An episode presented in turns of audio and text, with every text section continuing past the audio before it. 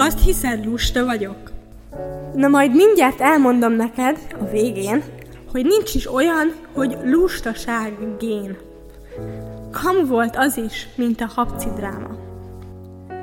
Voltál már te is úgy, hogy fontosabbnak érezted a bármi mást is, mint azt, amire rá voltál kényszerítve, hogy muszáj? Jep, a mi esetünkben a tömegbutító intézet, a lélekrombolás melegágya, a normik képzőhelye az iskola. De most komolyan.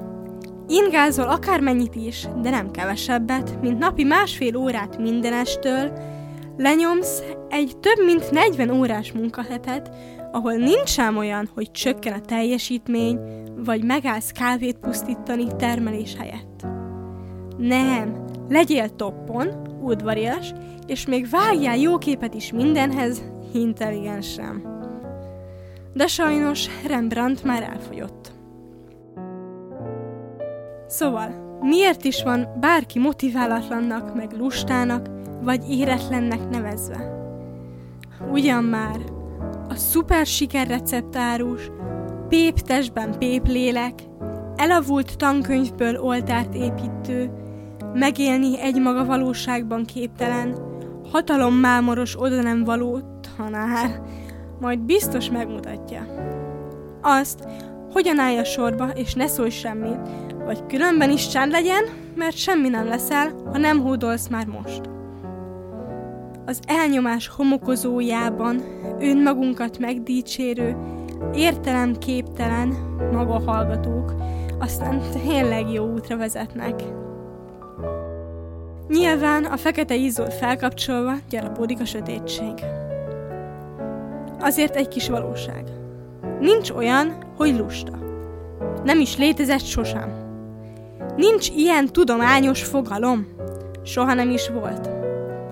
Annyi a lényeg, hogy főleg a tinédzserek nem éreznek elegendő pozitív visszacsatolást az iskolában, vagy bárminek annak kapcsán, és ezért motiválatlanok.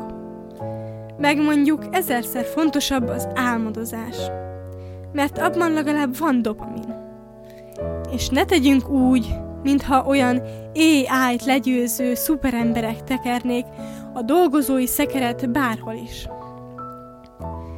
Deprivált mindegyik felnőtt, kivétel, akinek esze van, és már szabadon él rendszeren kívül.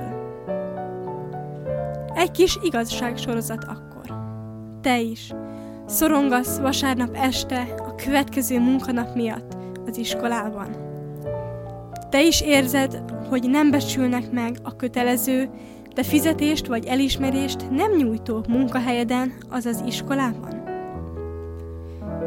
Te is érdektelenné váltál az évek során, az értelmetlenségek és elnyomások, céltalanságok során? Ja, igen, iskolai munkahely tudod. Tuti, hogy lested már a téridőt, ami valahogy mindig változott az órák vége felé. Érezted már a tanszünetben a szorongást, a gombócot, az el nem kerülő érzést, hogy vissza kell menni abba az épületbe, csak azért, hogy ne legyen már az a nyaralás, vagy éppen másfél, majdnem nap, önfelett és felhőtlen. Azt meg sem kérdezem, hogy voltál-e valaha is szenvedélyesen munkahelyeden, pardon, azaz iskolához kötődő.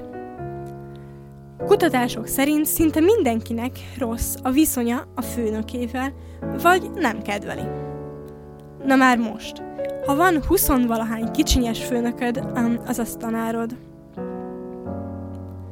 Legtöbben stresszelnek és nem alszanak.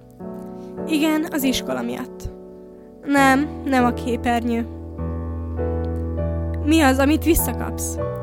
Mert jövedelmet biztos nem de megbecsülés sem.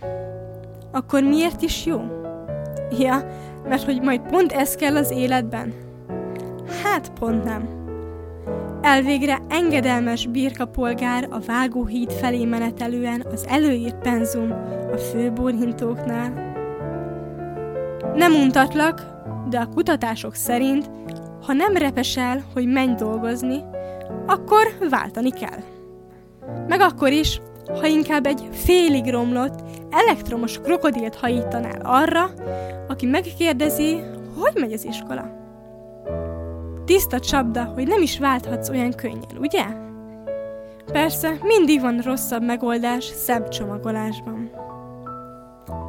És tényleg, amikor simán bealszol az órák során, az egy erős jel, hogy neked ott semmi keresni valód, mert csak azt nem kapod meg, amiért oda mentél. És nem, nem a buli, meg a többi. Na, szóval, gondolj bele, mert te még tudsz. Ha ezt hallod, akkor még valamennyire biztos. És hogy mit tudsz tenni? Már mint akkor, ha nem akarsz más lenyomó, elnyomott félnormi zombi lenni.